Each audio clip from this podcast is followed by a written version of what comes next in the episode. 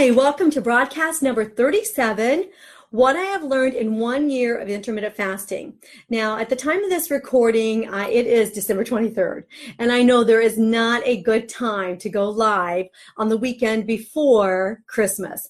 So if you're not catching this live, that's okay. You have a lot of places to find me later. So you can always go to my DonnaReach.com and find all of my broadcasts there. You can also find them on YouTube. You can subscribe in iTunes because this will become a podcast as well.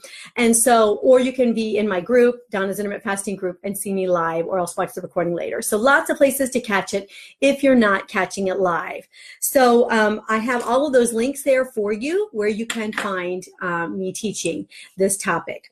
So last week in broadcast number 36, I talked about some of the things that I have learned in my 1 year of intermittent fasting. So just kind of to bring you up to date on those of you maybe who did not see broadcast 36, I'll tell you a little bit about our story just quickly, and then I will talk about what I talked about last week, just give you those high points, and then I will go into the five things, I hope if I have time, the five things that I've learned in intermittent fasting. I've learned dozens, if not hundreds of things in the last year, both of practicing intermittent fasting as well as teaching intermittent fasting. And through my blog and through my course, through my free webinar, all the freebies that I have at my blog too. But just trying to really narrow it down to a few that are extremely pertinent and that have been really, really important to me. So first of all, my husband and I started 1 year ago. I started 1 month ahead of him, and many of you have heard our story about how he was unable to ballroom dance anymore, and that is actually the point at which he became an intermittent faster with me, because we both love to dance, and the weight on his knees was just way, way too much. So he has gone from a 48 to a 38, and from a 2X to large in his shirts. I went from a loose 14 tight 12 to a loose 10. I have my next goal pants up. I teach about that in several places also, the importance of having different metrics for you in your weight loss journey. So I teach that at the blog and on the page group as well. He has lost 85 pounds. I have lost 23. He has 26 remaining, and I have 17 remaining. So getting very, very close to our goals. Really excited about that. So our immediate goals, as I talked about last week, is to get hubby back to the why. He started a new business or expanded our current business, and now he teaches. We do private teaching, and he teaches day and night in building up this new business, and also extending the old business. And so because of that, he has not been able to go work out. So that's one of our immediate goals is over this holiday break. And we already started that yesterday. I was really excited. He was done teaching like Friday at 6. And Saturday morning right away, we went down to the Y and worked out together. So I'm continuing my workout schedule. Some of you might have known that I set a goal at Thanksgiving to work out 40 different times at 45 to 60 minutes of a workout. And most of that for me is classes because I do a lot better with classes. I'm a teacher. I like to be taught, which is one reason why I love what I do everywhere, because I either am always being taught or teaching. That's like my entire life, every single moment of every day. So that's one reason why I love what I do, both with intermittent fasting as well as with the books I've written, as well as with the classes that I teach locally. But I did set that goal was from Thanksgiving to January 1st. Unless something really odd happens and I don't get a few more workouts in, I will have made my goal of 40 workouts from Thanksgiving to January 1st. So that was really important to me because of what I teach, and I think I have a link to it, the Calories In, Calories Out game, what I have learned and what I teach there in that free video series about muscle gain and what it does to your metabolism and so forth. So I knew that I was going to be having treats over the holiday season. And, we can either throw in the towel at that point and say, oh, there's no reason to even try, or we can do some workarounds. And one of my workarounds was that I was going to work out strength training and toning 40 times throughout the 6-week period, so that regardless of what was happening with my food, I mean, I'm still fasting, obviously, but we definitely make different choices on holidays than we do for daily fare. So that was one of my goals, and I was really excited to meet that goal. So I'm going to continue with that over the next, what is it now? It's the 23rd. One of my kids' birthdays, and lots of winter birthdays around here. And so I guess that's 8 more days. So I will definitely work out 7 of the 8 days. Depends on what the weather's like on Christmas Day, because the Y is not open on Christmas Day. So anyway, but just it's one of the things that I've learned is how to make that a habit. So I'm going to be talking about that in just a little bit. Not to gain over the holidays is a big goal. We gained a little on our Disney trip. Lost it immediately. Within 3 days, I had lost anything that I gained during a 10-day all-inclusive Disney trip. So I was really happy about that. So, I'm not necessarily trying to lose pounds, definitely still losing inches with my workouts, but just trying to maintain during the holidays and be reasonable and realistic, and keep my hormones and all of those things in balance to the point where food doesn't control me, as I talked about last week. So, and continuing to average 18-hour fast. And so I said our long-term goals is for my husband to lose 25 more pounds, me to lose 17. His eventual goal is a 36 and medium. Mine is an 8 and medium. But who knows, with the recompositioning that happens with intermittent fasting, I wouldn't be surprised if I didn't get down to a 6, even after I lost to my goal weight. Just with recompositioning through intermittent fasting, the human growth hormone that allows you to build muscle, exercising and all that. I'm anxious to see where that takes me. That's going to be super exciting to me. It's already exciting right now. I'm starting to love shopping again, and I hated shopping forever. So that has been really fun. Continue to control our eating window and keep learning how to reduce cravings and appetite more and more. And as I learn something, I will bring it to you.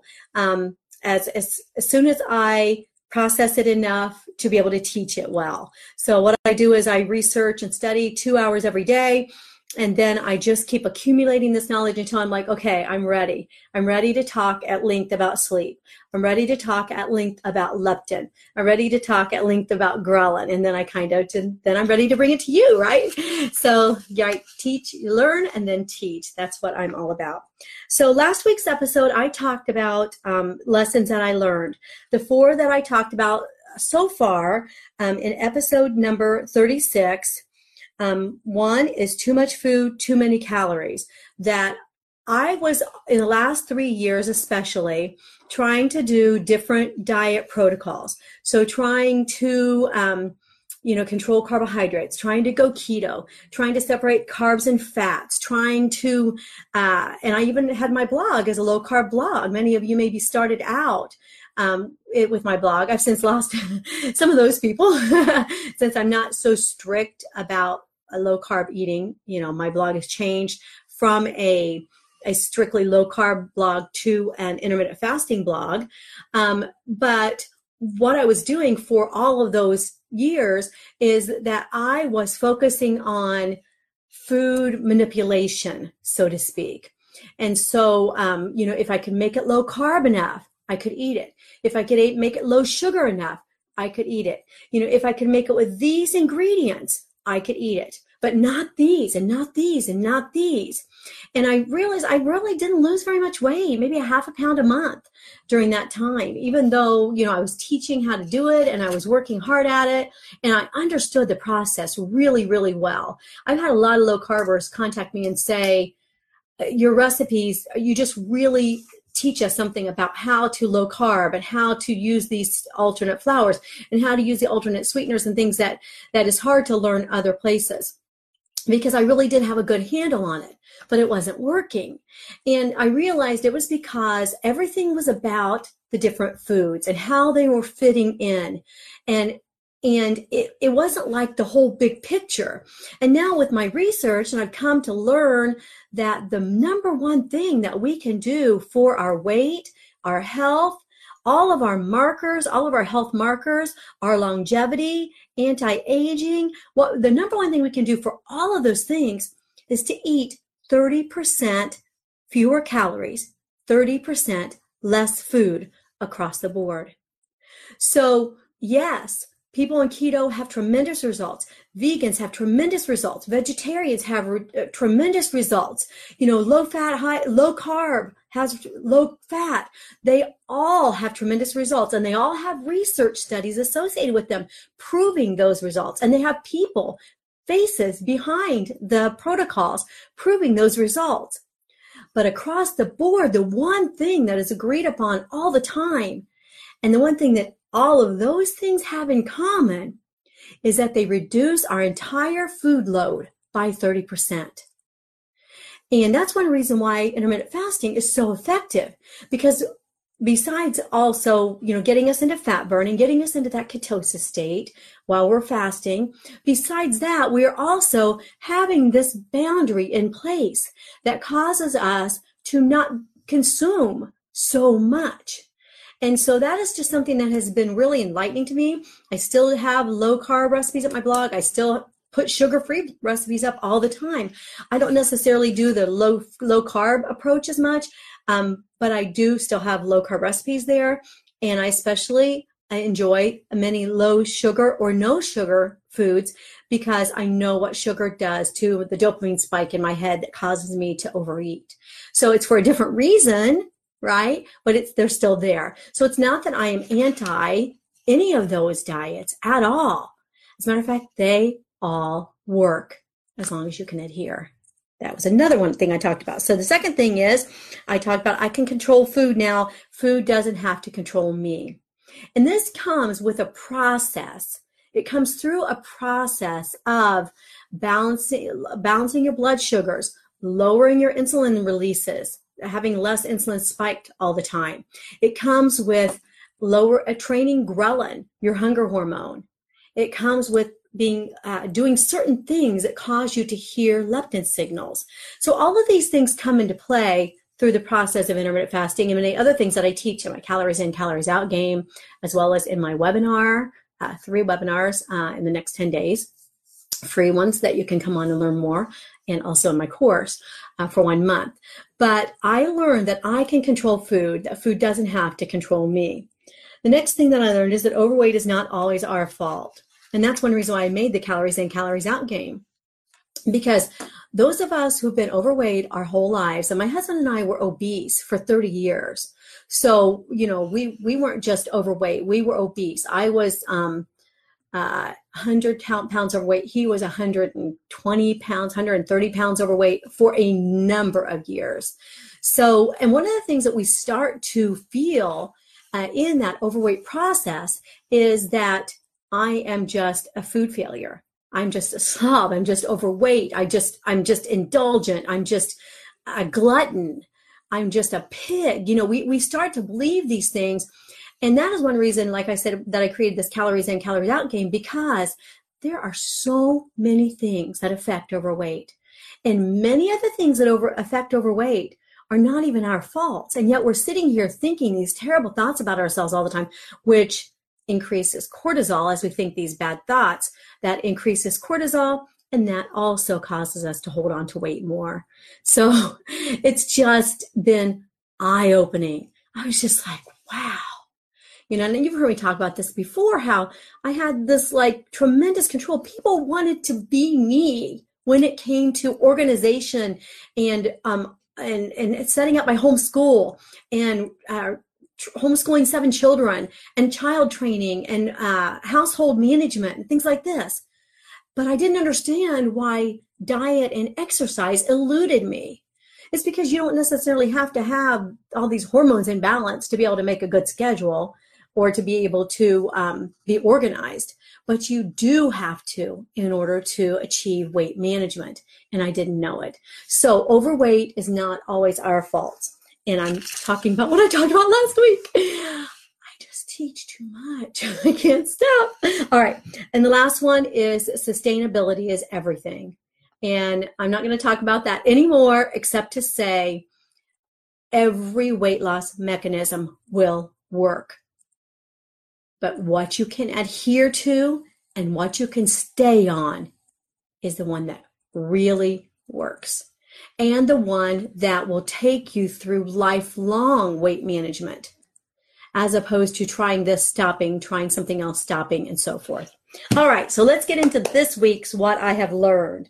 What I have learned, intermittent fasting is best for me for adherence because of the short-term deprivation aspect. Most people know that they really can't do a type of thing where they're going to say, I'll never have pizza, I'll never have birthday cake again, I'll never go out to a steakhouse and have a baked potato with butter, I will never do those things again. Most of us, deep within us, when we make these pronouncements, we know deep within us that we really won't do that. So when we go on an all or nothing eating protocol, we are setting ourselves up for failure, because right at the beginning, we are saying, the minute I don't do this, I did not succeed.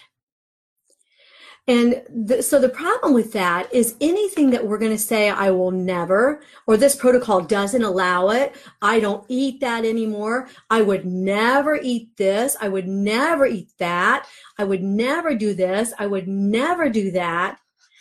Then the minute we do it, we have failed, because we already said that we won't do that anymore, whatever it is. And for all of us throughout our diet history, not adhering equals failure. Non-adherence to us in these rigid protocols, non-adherence equals failures. These failures build up and cause us to give up.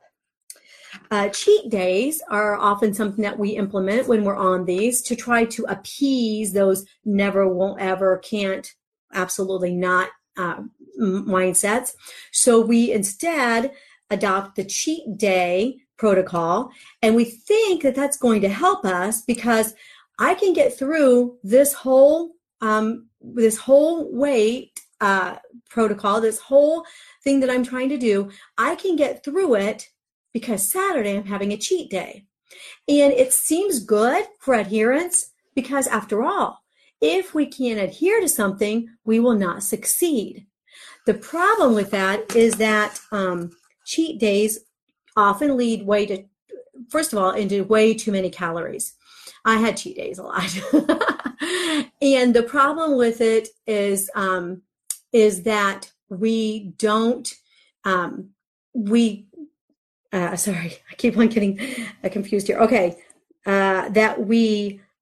have too many calories for the week when we have a cheat day. So we might be, let's suppose we can have 2,000 calories a day, which that's way more than I could have or most women can have. But let's say that we can have 2,000 calories a day and be at our goal weight. So suppose we went away 140, 2,000 calories, we'll maintain that. It won't, but suppose it would. And then we do that 6 days and we do great and we maintain that. But we have a cheat day in which we eat 5,000 calories because, after all, it's a cheat day, right? And especially for intermittent fasting, we go off of fasting. So we eat, 3 meals, we eat snacks and so forth, and we're up to 5,000. Without doing the math on the board and everything with you, which I could because I do basic math, even though I'm language lady, but I can do basic.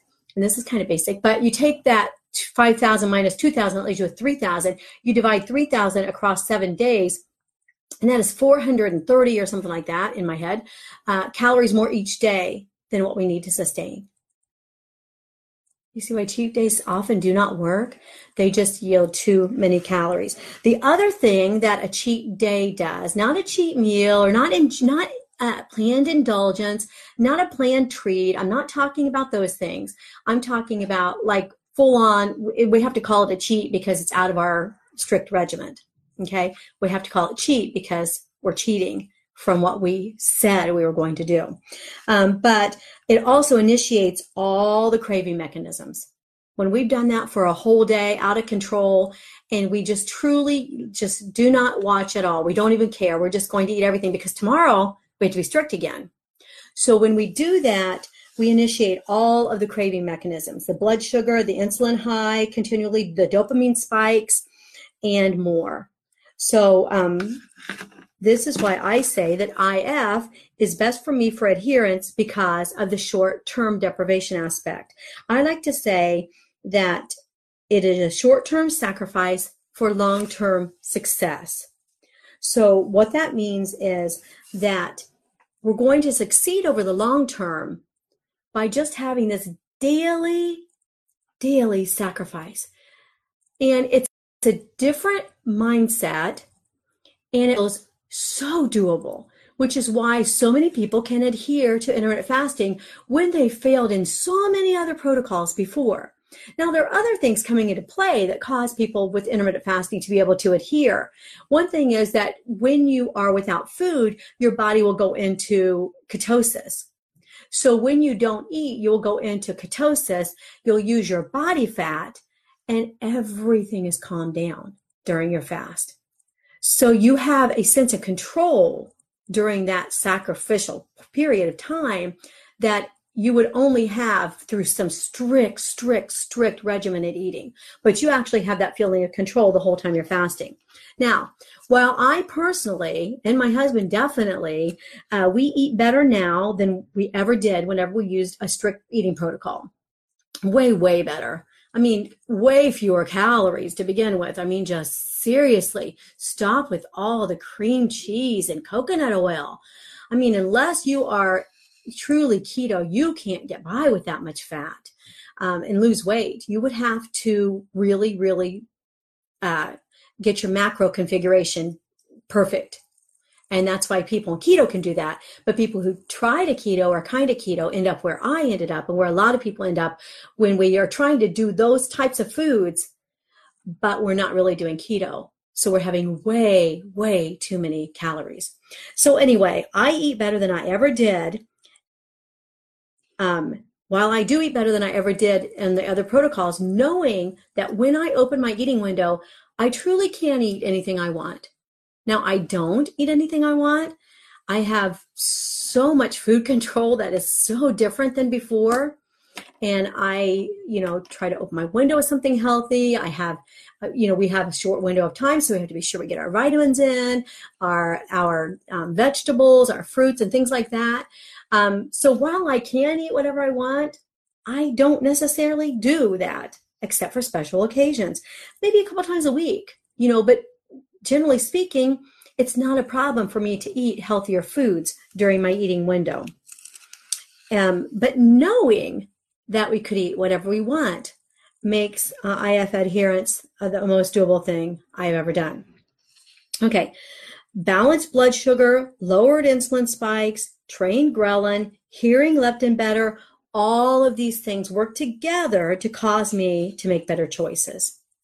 So fasting is doing these things for me. And I talk about it all the time. I say, that fasting is making our bodies do for us what we have not been able to do ourselves. Finally, fasting is a mechanism whereby our bodies work for us rather than against us. And it's all of these things in balance that cause us to have better food choices. And so it's a really cool thing, because what we've tried with human willpower, not understanding all the mechanisms that we were doing to cause us to not eat well.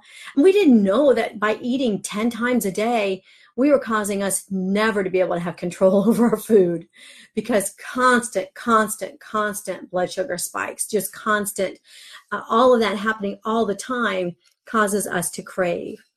And so now that we're intermittent fasting, we have control that we didn't know we had.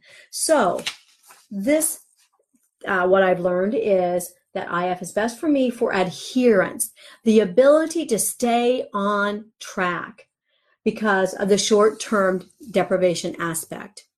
Right? I'm not trying to be a perfect food eater until my cheat day. I'm not doing a never, no, not ever. And it just is different. It makes you feel different. It makes you look at things differently. And then once you get all these controls in place that your body is doing for you, your food choices automatically change too. And that's very, very cool, because I never, ever would have chosen to eat salad and apples every day. never in my other protocols. So in fact, I would have had to have not eaten the apples because apples have carbs. I would have, said I needed to, or I should, or I'll make myself eat salad every day. But it didn't happen naturally. Never. It was always a chore. All right. So the next thing that I've learned is that intermittent fasting brings more freedom than any other eating approach I've ever used. Now, there are so many freedoms associated with intermittent fasting. Of course, we have all the freedoms from our bodies working against us, which I've described just now, and then in last week's episode, plus everywhere I talk. But we have those freedoms, but we also have a lot of freedoms that people do not necessarily think about, and freedoms that no other protocol gives you. Because most diet protocols, for example, I have a course, and with the discounts, you can get the course for like $69 for a month of intermittent fasting teaching. And you can get all the freebies that you want, and you can learn a ton. You don't have to buy the course. But for the example, the course, $69 for 1 month to learn how to do everything with intermittent fasting. I spent more than that every week, more than that 1 month, one-time fee, every single week on specialty foods before intermittent fasting. I mean, that was just for me too, because nobody else would eat what I ate because they didn't like, no grain and no sugar and all these things that were not what they were used to. Now it's no big deal. We just eat fruits and vegetables and meats because that's what our bodies need anyway. We don't have to worry about all the specialty foods. But I spent way more than 1 month of the course, which you only have to do it once and then you're done forever and ever. I spent more than that every single week on specialty foods. That is a huge financial freedom. Huge financial freedom. I used to have Amazon orders that were, I'm embarrassed now when I look back. Now, part of it was to test recipes for my blog, and I still use Pure. That's still my sweetener of choice. It's an erythritol stevia blend. And it's, you use half as much as you do for sugar. It's not that I've totally departed from eating healthier treats. I do make healthier treats, but generally speaking, we just have a lot fewer treats. We just don't need treats like we used to when we were on those diets. When you have special diets, you have to have special foods, and they cost special money. And it breaks my heart to see people. I see families putting enormous amounts of money into specialty foods for specialty diets for the mom of the family, when everybody has needs, but all this money is going into specialty foods, and and of course we can do it everywhere. We can do it with gym memberships. We can put so much money into trying to achieve our weight management goals. That other things that need our financials will suffer. So that is why I say intermittent fasting is huge for financial freedom, because not only do we not spend anything on specialty foods and things like that, we also just eat way less than we ever did before. I told you that 30% across the board, just way, way, way less foods, and way less like complicated foods. It's usually just vegetables, maybe a potato, maybe not a potato, maybe some sprouted bread, meat. It's just, and especially the more I learn about the brain connection to overeating, and the more I learn about how too many food choices and too many complicated foods can really, really trigger you to want more and more and more of foods. Anyway, that's another day, another subject for another day. But financial freedom has been huge with intermittent fasting. The next one is food freedom in general. Just the ability to, kids call, they want to go out. A couple of the kids call, they want to go out tonight. Okay, we'll just move our eating window to later. We'll have some apples or salad or something this afternoon, and then we'll go out with the kids tonight. And it's just food freedom that was never there before. If one of the kids called and said they wanted to go out prior to this, I would have spent time that afternoon preparing my bag to go with me to eat my specialty foods whenever I was out with the kids. And, tortilla chips had to be substituted. Bread had to be substituted. Roll had to be substituted. Potato had to be substituted. I mean, it was just bizarro. Now that I look back and think about how constraining those food things were.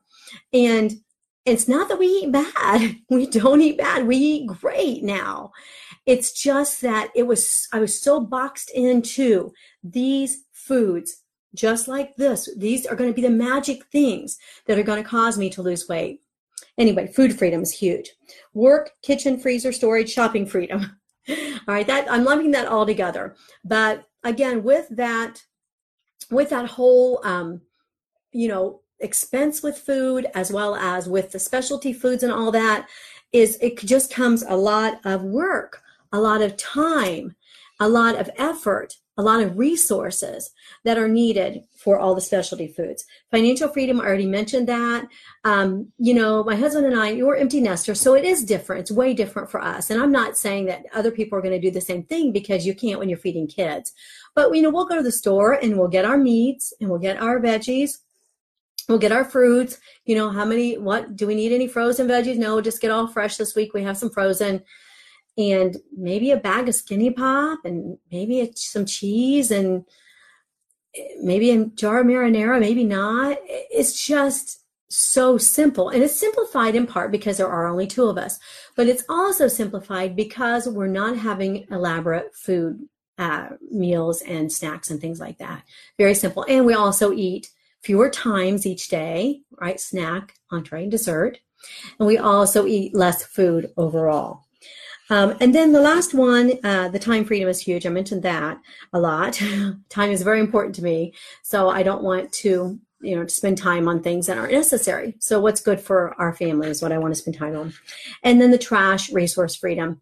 I sound really old. I know I sound really old, but when you start to have grown kids, all of our kids are grown, 20 to 35 years of age, all 7 of them. And then they have 6 kids in love. So 13 of them. And I'm getting ready to have our 4th grandbaby next month and our 5th grandbaby a couple months after that. And I really just care about things differently than I used to. It's like, it used to be kind of a fun, but it used to be, we had this thing where we would always guess how many trash cans we were going to have out that week, because we had a lot of trash. We had a lot of kids, and they were home all the time for 32 years. They never left. And but now I'm like, I don't want to make so much trash. And I know I sound old here, but at any rate, resource freedom. Not so much packaging, not so much junk, not so much trash, not so much food thrown away. Freedom. It brings me so much freedom. Can you tell I really like it? All right, I'm going to move on. What I've learned, sleep is an important aspect of weight management. Now, I've been a sleeper for a long time because I just knew how it affected me. And I have my kids with me, like I mentioned, 24/7 for 32 years. I went homeschool for 32 years. So I didn't really have the option. I didn't like how I felt when I didn't sleep. I didn't like my response to my kids. And I just learned early on to really guard my sleep. I've always had insomnia prior to healthy supplementation a few years ago. And so because of that, I would set my time when I would be ready to fall asleep. When I thought I was going to fall asleep, I would count up to 8 hours, and that's what time I would get up. My husband would get up before that and get the kids started on their school and stuff, and then go to work. And then I would get up after I slept my 8 hours. I know it sounds like a luxury that few people can afford, but my husband was gone 13 hours every single day. So I had 12 or 13 hours, and for a number of years, no internet, nothing, no family close by, 12 or 13 hours every day with kids by myself. And so I guarded my sleep greatly. And I always made sure I slept those 8 hours, but I could never fall asleep at night. I always had terrible insomnia, which made my day kind of start a little later with the kids the next morning, but I did always guard that sleep. And he would get the older kids going, so that was okay. And our little kids were sleep trained, so that was fine too. So, but now that I have been learning so much about weight management, I didn't realize the effect that even though I was sleeping 8 hours, I didn't know the effect that insomnia was having on me. And so now I'm just like, guarding sleep. And when I'm getting ready to go to sleep at night, if I can't fall asleep, I will use melatonin, and I teach about that a few other places as well, in the course and in the Calories In, Calories Out game. But if I cannot fall asleep, I say to myself, you need to go to sleep so you can burn more calories tomorrow. You need to go to sleep so you won't have so much hunger tomorrow. I mean, I don't just look at sleep as like this luxury that we get to do. I look at it as being an integral part of my weight management now, because it is. So I'm just going to give you a few little things that I've learned, but I have like pages and pages of research and different things, and I teach about it different places at the blog and in the Calories In, Calories Out game, especially, as well as in the course. But sleeping 7 hours or more per night. And, you know, it's a thing with moms that I think is kind of unfortunate, and that is that we associate little sleep with martyrdom, with good parenting. Like, I shouldn't be able to get so much sleep. I never thought of that. I slept 8 hours at night, and I would take naps with my kids in the afternoons. I was like a real big sleeper. Okay. I was big on sleeping, and in part because I had that insomnia for 20 years. It was dreadful. But now that I know what I know, it's like, no martyrdom, moms. I you know, when I see people say 3 hours sleep again last night, guess I'll, you know, bring out the coffee or whatever on social media, I just want to say, no. You need your sleep. You need to guard that. You know, you need to train your body to go to sleep, and you need to have the self-discipline. And this is a real problem right now for many people. And it would be for me too, because I used to stay up and work really late all the time before I learned all this stuff. But now that I know, I'm like, no, I'm not staying up late. It takes self-discipline to make ourselves say, I'm going to sleep at 10:30 and getting up at 6:30. I am not staying up playing games on my phone. I'm not staying up watching Netflix until 1 a.m. I am not, you know, and as moms, we have a tendency to think, well, this is the only time I get. But we don't know what we're doing to our bodies when we do that, right? We feel like we're rewarding ourselves by getting to have some free time after the kids go to bed. And in reality, it is really not rewarding ourselves to stay up. It's rewarding ourselves to go to sleep. So rewarding ourselves is 7 or more hours per night of sleep. It results in so many things, but I'm going to give you a few here. The release of human growth hormone, which helps you create muscle, helps you burn calories. And human growth hormone is released in the deep, long sleep between 4 a.m. and 6 a.m. at this peak. And so if we're just going to sleep like at 1 or 2, then that's not, we're going to get that rhythm off, and it's not going to be as pronounced for us. 7 hours or more sleep results in fewer cravings.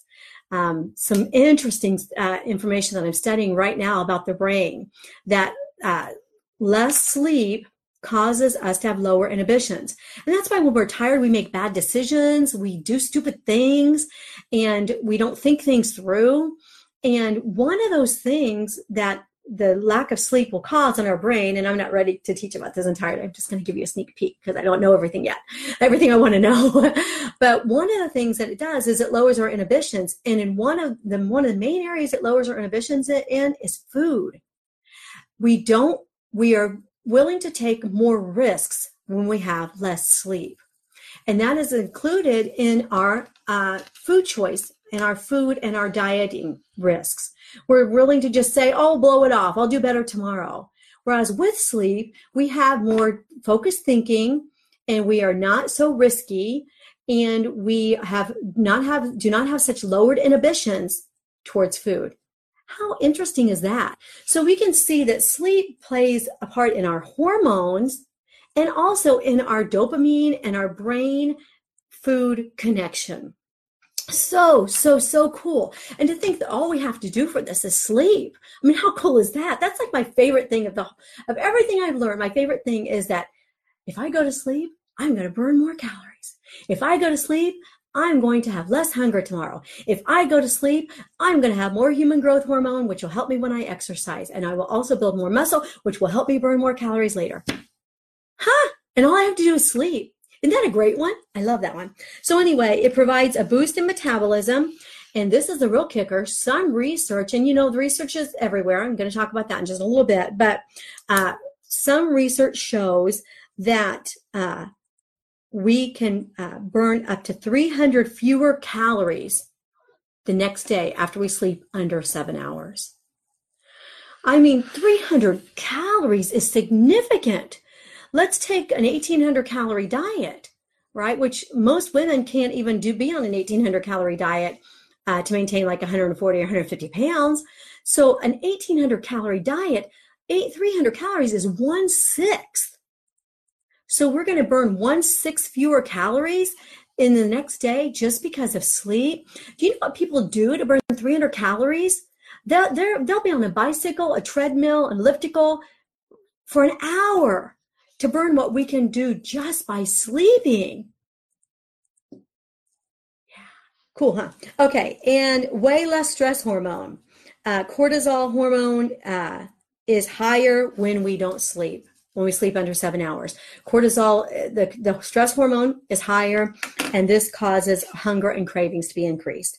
Inadequate sleep is repeatedly, that's a good thing to know when you're doing your research, when you're studying these things, you want things that are repeated, replicated, repeatedly linked to obesity and insulin resistance. Inadequate sleep is 24 to 35% increase in hunger. And inadequate sleep affects ghrelin and leptin. We talk about those in the Calories In, Calories Out game, as well as in the course. And one particular study, this was really interesting. It's always interesting when a study uses real people, and it's always interesting when a study uses, is in a metabolic ward, okay, where they are not going by anecdotal or reported data. So, you know, no, I ate this when I really ate this, because the research also shows that we underreport calories, we overreport number of hours we go without food, like dramatically, like enough to totally skew studies that are not done in metabolic wards. It's just almost impossible to deal with humans outside of a facility. Okay, so anyway, one study showed that in a metabolic ward, women fed the same diets, but having inadequate, half the group divided in two, one of the groups had inadequate sleep compared to the other one. And they had the same caloric intake, and the group who slept the right amount, which I don't know that exact amount, but repeatedly it says 7 to 9 hours on all the data. But the same exact caloric intake, the group who slept more than 7 hours, the group who didn't sleep had half the fat loss of the group that did. And they were fed the exact same diet, and it was controlled. Like I said, it wasn't reported. So how cool is that? All right, the last thing for today as to what I've learned is I can make working out a part of my daily life. And I talked about this before earlier in this video, and I've talked about it so many times over and over, because you stop to think, when you do something for as long as I parented, and I parented for 36 years next week. My oldest will be 36, and I homeschooled for 32 years. When you do something for that long and you feel like, I did a pretty good job at this. I gave it my all for 3 decades, and not that there weren't mistakes along the way and there aren't regrets, not that at all. But just after 3 decades, you start to get better at things, and you start to do things more the way you should have done them to begin with, and all those good things. But in all of that, I could not consistently work out and consistently change my eating. And so that always eluded me. And it was always a mystery to me, because I did enough self-development, all of those things throughout my parenting, homeschooling. I mean, my husband and I, we listened to marriage tapes and relationships cassettes on our honeymoon, I mean, we were in constant self-development mode, parenting, marriage, homeschooling, all the time. That was what we did. What I do now with intermittent fasting and how to teach language arts and writing and how to write the books that I write, I did for 30 years with parenting and homeschooling and marriage. So I never understood the whole mechanism behind that and what in the world is wrong with me that I can't get control of myself, right? But now part of it is that the success that you have in daily intermittent fasting, because it is a daily goal with a daily success that's met. Daily goal, met it. Daily goal, met it. I think that and I really want to examine that some more. And I don't really hear people teach about that very much. I would like to hear somebody like Mel Robbins or Tony Robbins or Michael Hyatt or somebody talk about, or the Habits guy, the Atomic Habits. Oh, I'd love to hear him talk about that. Talk about why intermittent fasting breeds success and then why and how that carries over. We have this basis of success, right? So we can have a small base of success or we can have a large base of success. And usually in dieting, we have a small base of success because we never keep on expanding it, because we give up, because we can't maintain it. We can't sustain it. We can't adhere to it over a long, long, long period of time. But with intermittent fasting, we build our base, and it keeps on growing and growing and growing. And then this success carries over to other success. And if you study and you listen to TED Talks, like I do all the time, I'm addicted to TED Talks, about success and things, it is a phenomenon that happens, but you have to have this base that keeps growing so that you can keep building on that success. And if you don't have that base of success, then you can't keep building on it.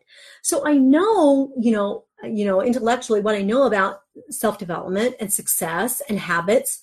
I know, that it's because intermittent fasting is able to be adhered to so well because it is a daily deprivation, but a daily victory. We don't have very many things in our lives that yield a daily victory. You know what I'm saying? It's hard to have that sustainability in our lives in daily victories. And so I think, that a big part of my fitness and exercise journey in the fact that in the last 6 months, I've just been able to transition into what can only be described as a fitness person. I mean, who knew? I was really into T-Tab, and I really do like T-Tab a lot. It was an exercise protocol that you do at home with videos. But I am, and I think Stacy's on here now and she can understand this. And Linda, if you're on, you'll understand this too. We are, and Katie, Amos, we are all type 1s. And it's a inside joke anyway, but because we are type 1s, we have to have excitement. That's the only way we can describe us. We like fun. And I always, I thought Zumba was fun. Ballroom dancing is fun. Walking with a partner is fun. But I never thought that exercising with free weights and bands and, exercise balls and mats and things like that would be fun. So I always just, just dismissed it. There are a number of reasons why I never made my goals as a fitness person. But the only thing I can and with T-Tap, I would do it off and on, but I would get bored after a while and stop. Also because T-Tap is very, very, very specific, and you need to be attentive to details, and sometimes I'm not as attentive to details as I needed to be with T-Tap. To get results, you really have to have muscle control, and you have to learn the process. It's very cool, very, very cool process. But, I want to go dance Zumba, how I just want fun. So anyway, so I know that it's because, that intermittent fasting has given me a basis of success, and that has just carried over to where I started going to water classes, and then it got cold, and I just said, I'm not giving up. And I went to LAN classes, and I started going to LAN classes about 2 months ago. And now I meet my fitness goals all the time without even trying that hard anymore. And it used to be such a struggle. I made charts. I made graphs. I had accountability partners. I had a T-Tap trainer that I met online with, and she was very, very good. But it is, I know it's a combination of things, but I just feel like intermittent fasting has given me that daily success that I was able to carry over to exercise. Also, the more that I've researched exercise and understand the future benefits of building muscle on metabolism, again, that's in the Calories In, Calories Out game, that I am a, efficiency expert wannabe. So the fact that if I build muscle today, now that I know about building muscle, I know about protein, I know about building muscle. Now that I know that if I build muscle today, I'm going to burn more calories down the road. If I build muscle today, I'm going to look different down the road. If I build muscle today, I'm going to wear a smaller size down the road. That's a lot of bang for your buck. And I like a lot of bang for my buck.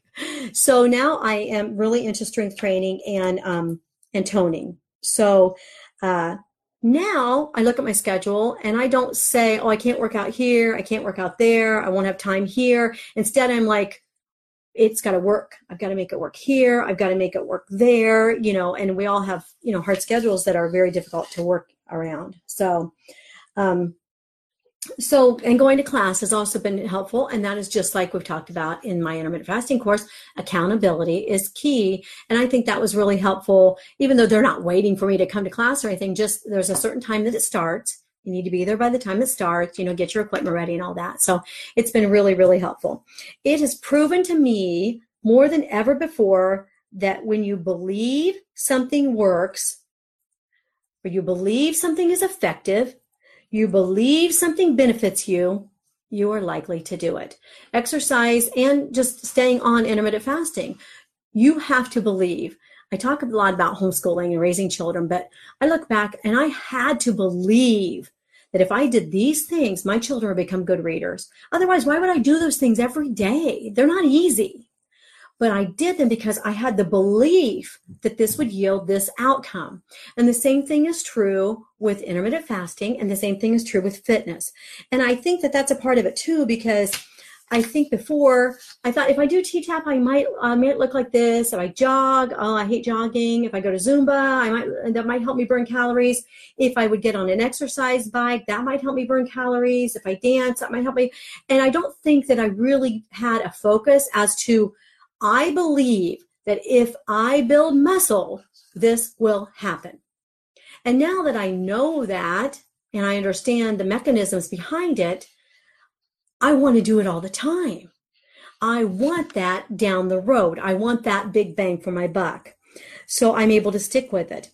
I believe that strength training and toning makes a difference. So I'm able to stick with it. So I just feel like intermittent fasting built that basis for me. And then everything else, has come together to make me a fitness person. I'm a fitness person. Donna Reish, I'm a fitness person. Yeah, sometimes I'm even amazed too. So anyway, and I don't dread it. I don't mind it. I don't try to get out of it. It's just really, really cool.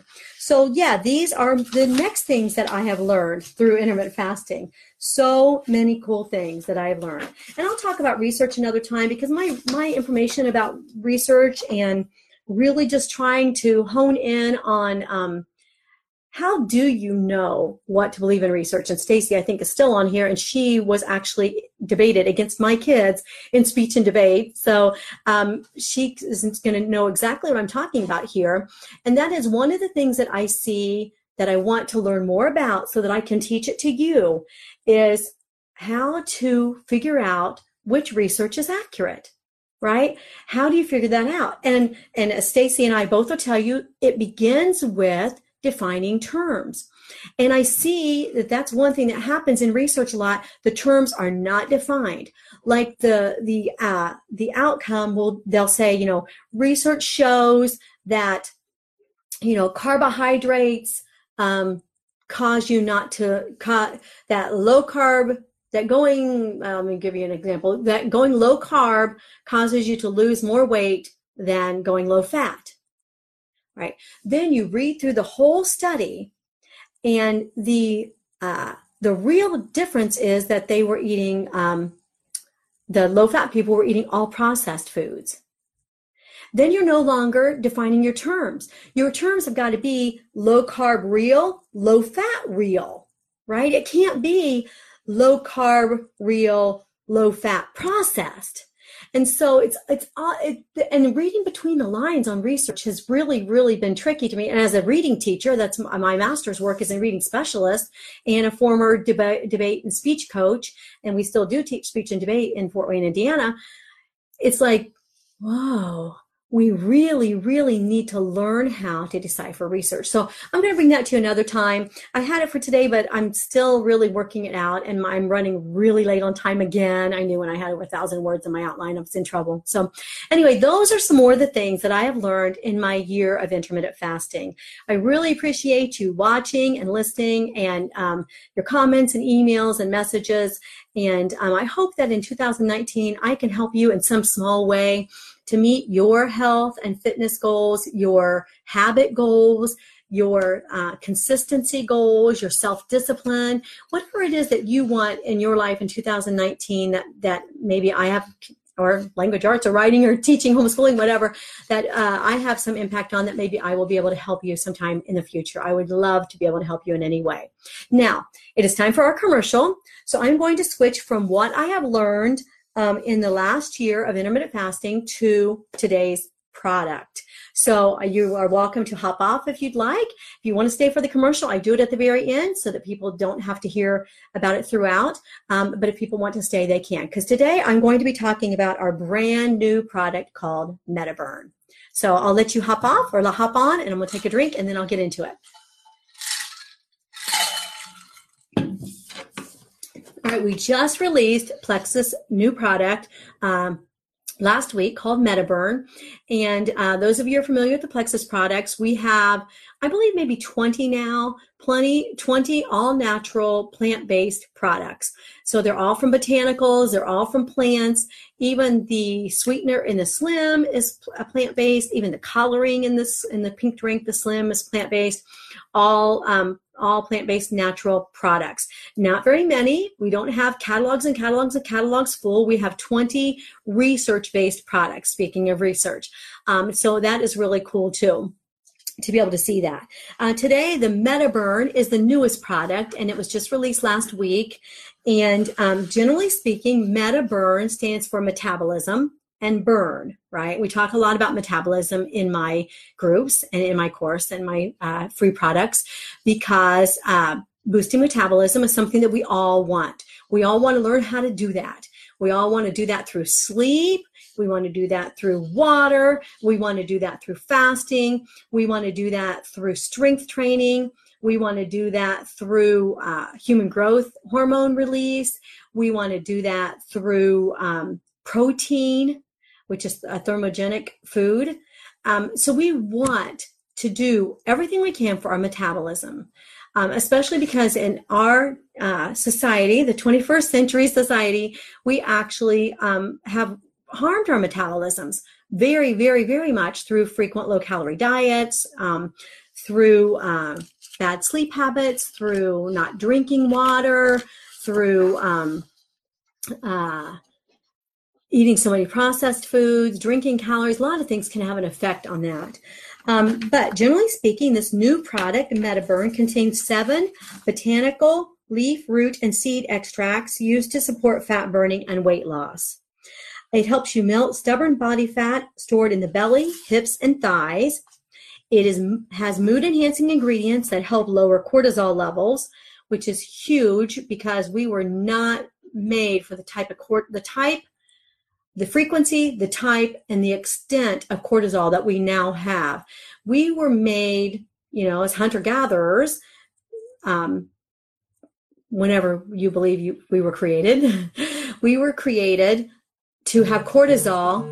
We were created to have cortisol so that we would be able to have this cortisol released and run right? Chase down our dinner or whatever. We were not created for continual, moderate, nonstop, daily levels of high cortisol. That's not how we were created. And so because of that, we have this cortisol problem everywhere where we have way too much cortisol that is released every single day as a result of our stressful lifestyles, as a result of not sleeping enough, as a result of a continual stress. We were created to have like a short-term stress and then be done with it, and then short-term stress and be done with it, and have it when we needed it, not all the time. So the ingredients in this product help lower cortisol levels so that hunger, metabolism, mood, stress, and brain function are all at their peak. All right, so a little bit about the ingredients. There are several ingredients, and I'm going to just focus on about 5 or 6 of them here, and then I will be posting some more information. You can learn more, or you can contact me also if you'd like to order. All right, so the first one is this. I wrote down the phonetic pronunciation of it. I'm trying to find my phonics here. I wrote it down so that I would pronounce it right. Okay, it is N-acetyl L-tyrosine. N-acetyl L-tyrosine. And this is, L-tyrosine is amino acid. Okay, we have, 17 amino acids or 22 or something that we need in our bodies. But this let me look at my phonetic one again. This N-acetyl L-tyrosine helps convert that L-tyrosine. That greatly reduces stress. So the problem isn't always that we don't have this amino acid, it's that it's not converted well. So this ingredient helps to convert that, and it also helps the body produce thyroid hormone. So this is supposed to be our very, very best thyroid product. So I'm super excited about that. Very best thyroid and adrenal. And so many people have issues with both of those things, especially women. So I'm really thrilled. I especially am excited for one of my daughters who has PCOS for this product. Then the next ingredient is rhodiola rosea, and it is an adaptogenic herb. So an adaptogenic is something that you keep hearing about this, what is that one that's always out there? There's an adaptogenic, I can't remember what it's called, but it's a popular adaptogenic now. And I didn't really know that much about adaptogenics. But what an adaptogenic herb does is that it does something for the body. In this case, it reduces stress. It does something for the body without disrupting the body's biological function. So like when we take medications, we are like altering the body's function. And not that that's bad. People need medications. I'm not saying that if somebody's on an anti-stress medication or an anti-anxiety or, something like that, that's a bad thing. But an adaptogenic, who want more natural products, they will try to use those because they try to have the same result without disrupting the body's regular function. So it is an adaptogenic herb, this rhodiola, and it enhances the body's ability to burn fat, and it increases energy levels. The next ingredient is something that's not found in very many things, and I've been hearing that if you just look it up research-wise, that there are so many studies on what this ingredient does. It's called the Grains of Paradise, and it is anti-inflammatory.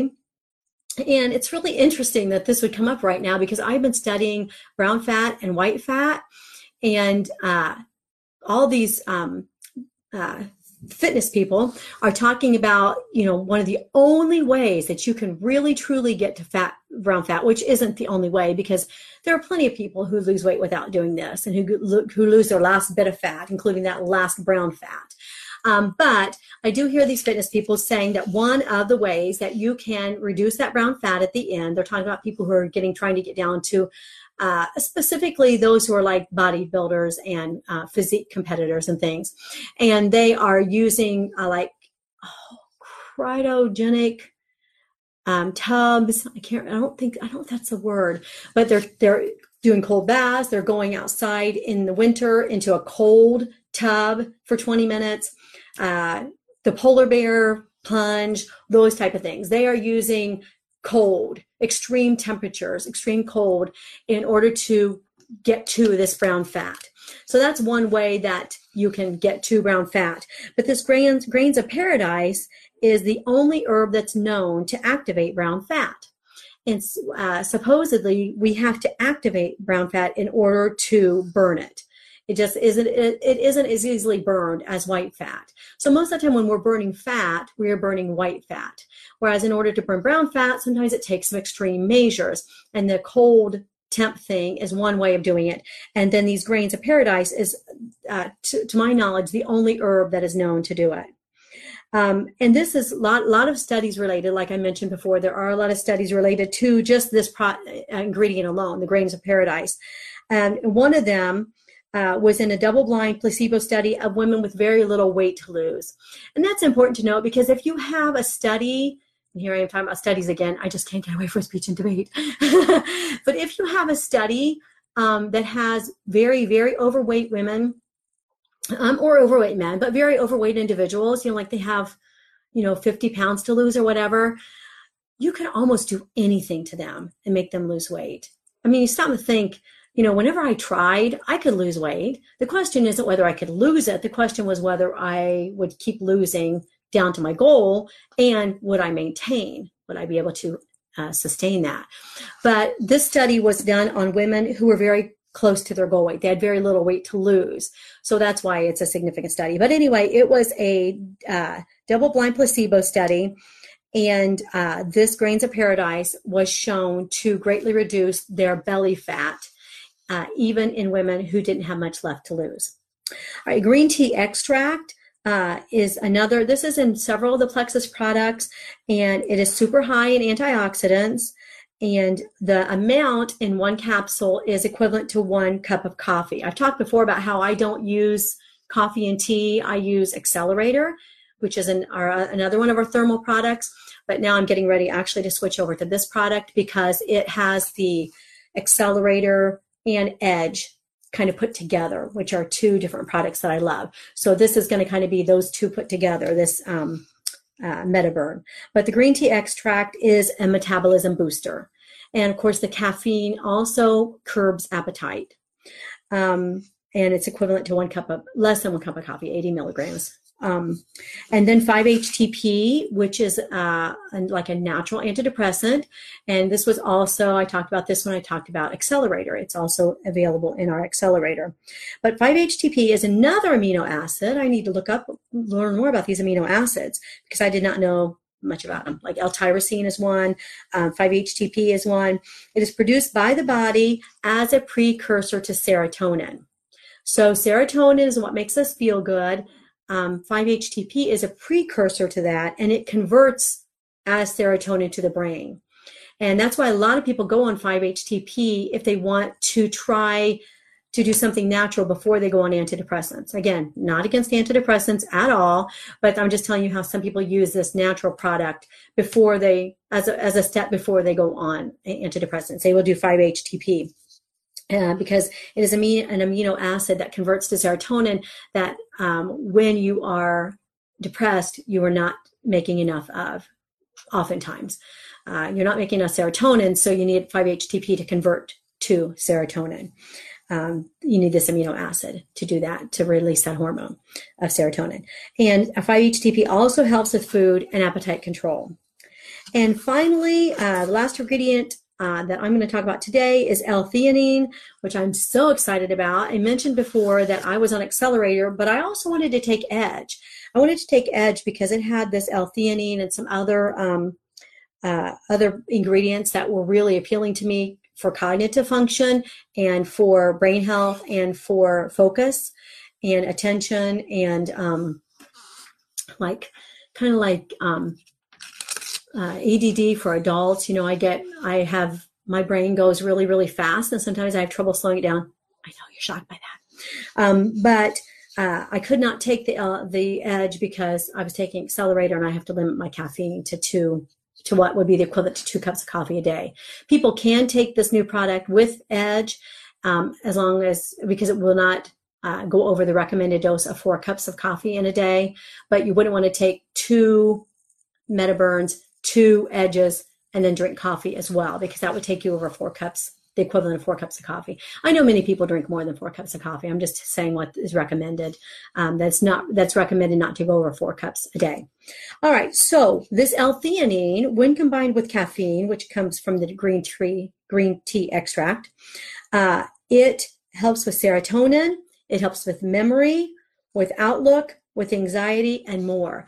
And the reason I loved Edge so much, that had this L-theanine in it, and why I'm so happy it's in this ingredient, is because it gives a super feeling of well-being.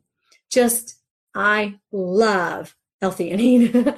I'm so excited that it's in this product, that I can take this product as a metabolism booster, helping with my middle. I'm still disproportionate. You know, I can wear one size pants until I get to my belly kind of thing. And like now, like the pants I have on now, they fit great everywhere except my legs look balloony. My pant legs look balloony because I'm smaller in my hips and thighs and rear than I am in my belly. So I'm super excited about this belly approach too, that this product will also give. But now I can do the L-theanine and all the metabolism boosting at the same time. So that is our new product, MetaBurn. And I'm happy to get you started with Plexus Hunger Control, or Plexus Slim Hunger Control, or Plexus Slim Gut Health, either one, whichever one you would want to start with, and with this product if you're interested in trying something new for 2019. Love to see you in my Facebook group, in the blog, in my freebies that I pass out, in my webinar Thursday night this week, and then 2 nights next week as well.